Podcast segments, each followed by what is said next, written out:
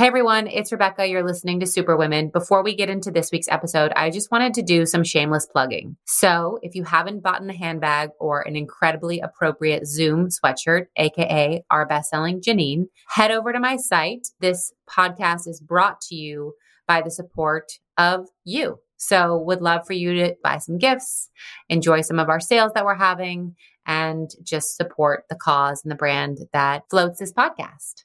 Also, I'm not sure if you've heard, but I launched a fragrance. It is available at Macy's and Nordstrom and Birchbox and Scentbird. So I highly, highly advise you smell good from the comfort of your bed or living room.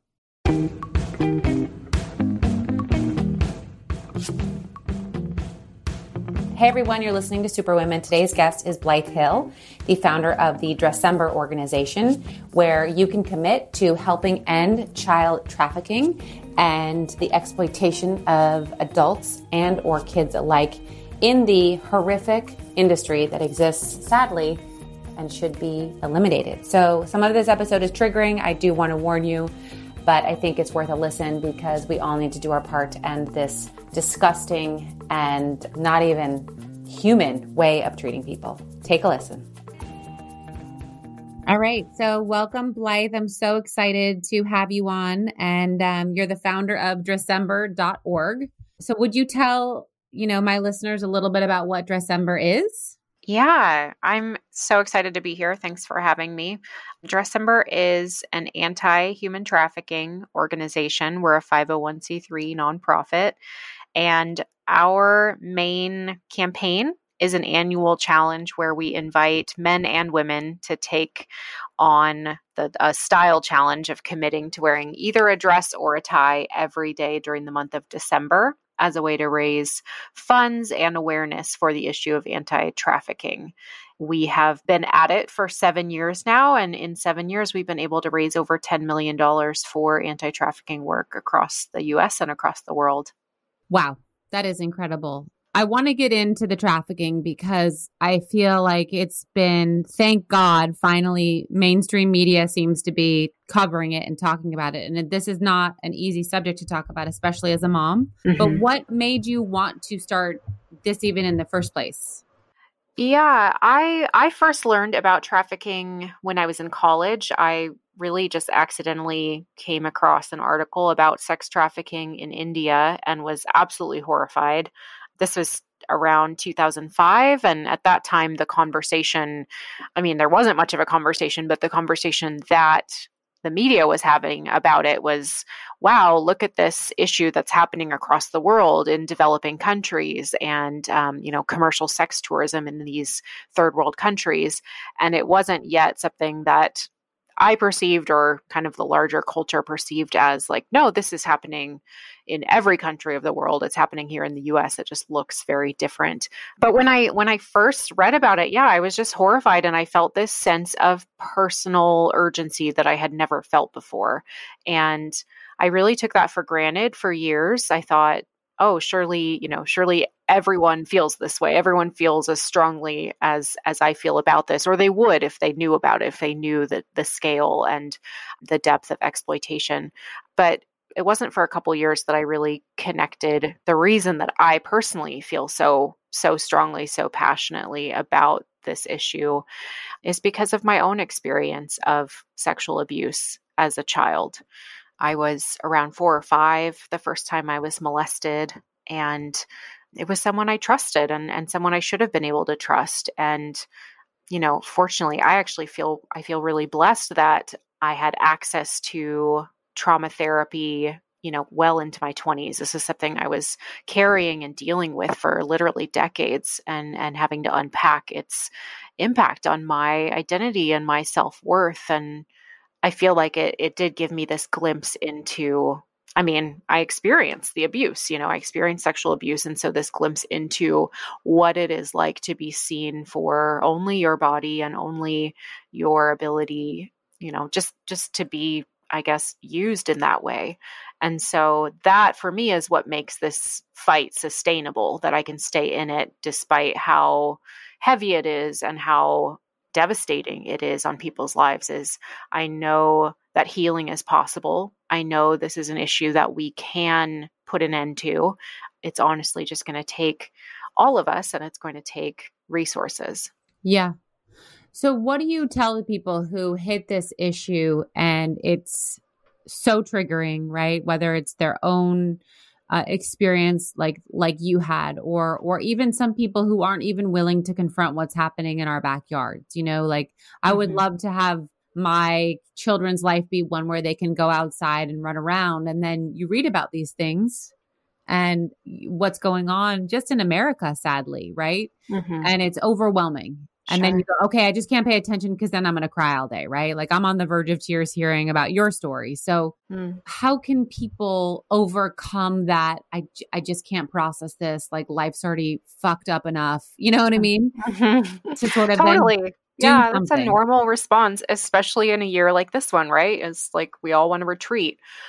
I mean, not everyone is like this, but I'm someone who like I feel empowered by information. And so I think when you come up against this like sort of amoebic cloud of danger and just devastating information, it can be really overwhelming. But I I really think that if you find accurate data, accurate information, you can actually know what to look for either in your children's lives or in others' lives. You can look for warning signs and you can help prevent this crime like we we all probably come in contact with victims of trafficking more often than we realize. They are quote unquote normal people that live and walk among us and if we continue to portray trafficking as children or adults locked in a closet somewhere or um, unable to come and go uh, in the way that many victims are we keep them from self identifying as victims and we keep ourselves from also helping those people. So I would encourage anyone who's listening who's just feeling like, oh, I want to skip this episode, um, that there is there is there is a lot we can do as a society and it doesn't have to be heavy. Like that's that's one of the great things about Dressember is we really provide people with a fun easy way to engage in this fight where you can bounce between the heavy statistics and the reality of the the issue um, and then the the fun and the fashion and there can be a lot of a lot of hope and a lot of fun in the advocacy work that we're doing yeah, I find a lot with my charitable activities, even though I want to turn my head away and like go into a hole, the minute I do some action, I feel better, you know? Mm-hmm, and mm-hmm. I don't mean just donating. That's obviously great and needed, but I think getting more involved, at least you're doing something about it, right? Yeah, absolutely. And that's I mean that's another powerful thing about Dressember. Surprise like it continues to surprise me that really when I connected Dressember, which was just this like quirky, fun style challenge I came up with years ago, with the issue of human trafficking, it was because I was looking for a tangible way to engage in this fight. And you know, seeing thousands of people join in tells me that so many people feel that way too. They want to do more than just donate or maybe they don't have much to donate, but they they want to take some tangible action. And it can sound super silly when you first hear it like, "Oh, putting on a dress or a tie, like what's that actually going to do?" But then when you look at 10 million dollars and the impact that every single one of those dollars has made, it's pretty incredible. Do you have something that stands out as like a notable moment. Obviously, everything you do has real change. Do you have like a story that comes to mind with where you've seen these dollars go and the impact it's made? Yeah. You know, in non COVID times, I make um, at least one trip per year, sometimes multiple trips per year to visit our Dressember network partners across the world. And, and it is always such an honor and a reminder of the importance of the work that we're doing when I get to interact with survivors. And they are some of the strongest people that you'll ever meet. They're just amazing and beautiful people. So, one that continues to stand out is a young lady I got to meet in the Dominican Republic in Santo Domingo. When I met her, she was 17 and she was just this quiet, sweet, joyful girl, like had this beautiful light about her. And it took me a long time to connect the fact, you know, I heard her story later, which was she was sold into trafficking by her mother, who was a drug addict and basically sold her for money to buy drugs. And when Dressember Network Partners uh, found her, she was 15 and pregnant, five months pregnant. um, working as a prostitute in Santo Domingo. And so hearing the heaviness of that story and the trauma of of course the sexual exploitation but also the emotional trauma of of being betrayed by your mother you know who is is, is supposed to protect you and be there for you and instead does the complete opposite. That story sticks with me because it's so it's just horrifying on multiple levels. And yet again seeing like meeting her at sort of the end of her recovery process where she's had so much healing and experienced so much safety and healing and sort of a restoration of healthy relationships just reinvigorated me and continues to reinvigorate me that okay this is it's terrible what is happening to people. And we can stop that and we can speed up intervention times and we can also provide literally life-changing restorative work in their in their lives that the trajectory of her life has completely changed because of this work.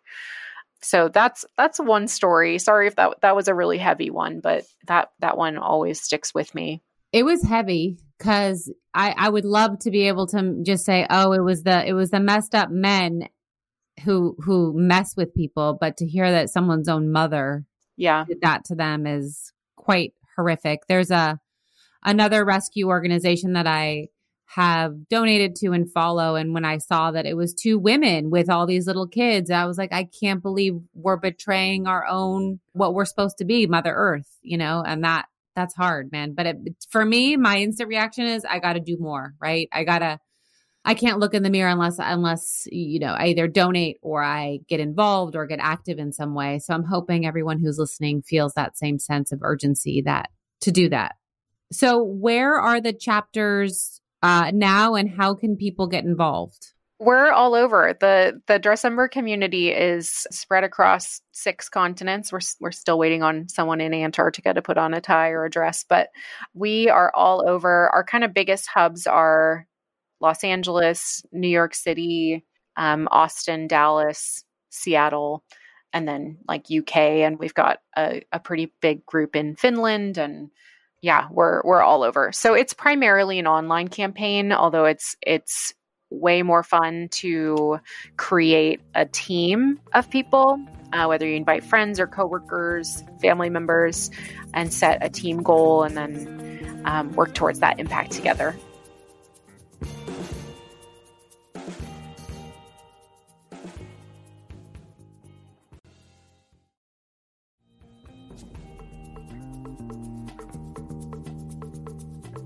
So December is obviously coming up. So it is. What are we what are we doing? yeah, I mean the biggest the biggest step honestly is committing to do the challenge, right? It's that's the hardest thing for people is okay, a month of dresses or ties and it is very much choose your own adventure. I'm going to do a month of ties this year for the first time. So making the decision to be part of it. And you know especially in a season where we're all in our pajama pants working from home pretty much deciding okay this is worth it to sacrifice my my comfort and you know take a little bit of effort to put on this uniform in a sense of of an advocate. And then it really just takes a couple minutes to sign up at dressember.org slash fundraise. And then the next big step is just tell people what you're doing, you know, in person and over Zoom and on social media. And uh, we have a whole page of resources, dressember.org slash resources with survivor stories and 31 days of statistics and social media graphics that you can share. And we just, we try to make it as easy as possible for people to start these conversations and spread accurate information. And if someone wants to donate, what does their money help fund? Yeah. So right now we have 14 programmatic partners across the US and across the world. And we are really holistic in what we're funding. So we are resourcing protection programs like foster care advocacy programs that are educating foster kids about this issue because there's such a huge overlap between the foster system and trafficking, unfortunately, in the US. We also have partners who train what we call frontline workers. So, people in professions like hospitality or transportation or the medical industry, people who are likely coming in contact with trafficking victims without realizing it. We we train them how to spot and safely partner with law enforcement to intervene um, in order to speed up that intervention time. And then on the on the other side with survivor aftercare and recovery and safe housing and vocational training hugely important is vocational training because a lot of people fall into trafficking either because of economic desperation. They they thought they were going somewhere for a legitimate job opportunity and um, it was a bait and switch or they have been trafficked since a very young age and are kind of developmentally stunted for lack of a better term i guess um, and need the sort of mentorship and coaching to kind of awaken what their dreams and goals and career path might be so when when you support Dressember, the cool thing is you get to be a part of all of that work. You know, you get to have an impact locally and internationally and everything from from prevention protection all the way through to the restoration piece. Okay so we're gonna we're gonna pick our poison dress or tie. Uh, uh-huh. uh, for the month of december you've obviously said go to dressember.org to get assets so we can obviously share this. And you know your money is going to great things and helping people heal. Is there anything that i didn't ask you that i should have you know, I think one thing that's important to talk about right now is the impact of COVID on the issue of trafficking because it's it's honestly it's been really devastating. The, all the data we have is early, but we're getting information from the National Human Trafficking Hotline that the number of crisis trafficking situations increased by almost double at the onset of COVID. Um, so, crisis situations are when people call and they're in immediate need of shelter, transportation, or police involvement. Six weeks after shelter in place orders, calls to specifically the Los Angeles trafficking hotline increased by 80%. And there was a 70% increase in likely sex trafficking situations uh, at the at the start of COVID. So again, those are just like the first couple months of COVID, the data. But what we're seeing, even on the kind of survivor end, you know, where there's been an intervention, they've gone through therapy and vocational training, and then usually the next step is they'll take a job in uh, a retail space, uh, you know, a restaurant or a cafe or someplace like that. And over 80% of the survivors within the Dressember network were reported to have lost their jobs at the onset of COVID. And these are people who don't have the kind of safety net that we do and, and need a little more help in terms of accessing unemployment, or maybe they're immigrants to this country and still waiting on their T visas. And so there's just a lot of layers of complication there. And so for the first time this year, Dressember actually provided cash assistance to survivors in crisis, um, many of whom are parents of young children, many of them in New York City, actually. So this is the year i know it's i know it's a big ask of people who again where a lot of us are at home we're working from home people we don't see many people except through our screens but this is an important year the urgency is certainly there that people need us now more than ever. You know, looking at a, a crisis that has made so many of us vulnerable, it makes it makes sense that people who were living in vulnerability before a crisis are now just exceptionally vulnerable. So I would just, you know, personally invite uh, and appeal to anyone who is on the fence to to jump in and be part of this thing because it's fun and you'll have a huge impact, especially this year. I think we could all use a dose of instead of worrying about what gifts we're giving everyone, um, maybe that, you know, instead of a gift or you add on to whatever you're buying and then buying X with you guys as a, an additional way to make sure these these souls that have had this happen to them, you know, get a little bit of light this season. Absolutely. Yeah, and we do have some partner brands on our website as well in our marketplace if someone wanted to support through a purchase like that. Awesome. Thank you for the work you do, for your constant willingness to keep supporting these victims of this. It's incredible. And uh, we're grateful to have you on this planet. Oh, thanks, Rebecca. Thanks for giving me the platform to share. Really appreciate that. Yeah. Totally. So one last time, just share the site and the handles uh, so that everyone can can hopefully sear it into their brain. Yeah, we are Dressember on Instagram. Um, Dressember.org is our website. dressember.org slash fundraise to go directly to sign up. And you can kind of poke around our website and our blog for all sorts of great stories and information and resources. Awesome. Thanks for joining me. Thanks. Thanks for listening, everybody. And don't forget to head over to RebeccaMinkoff.com, show your love and support for the brand, buy something for yourself, buy something for another. And also, don't forget to try my new fragrance. Again, it is available at all Nordstrom, Macy's, Scentbirds, and Birchboxes, as well as our site.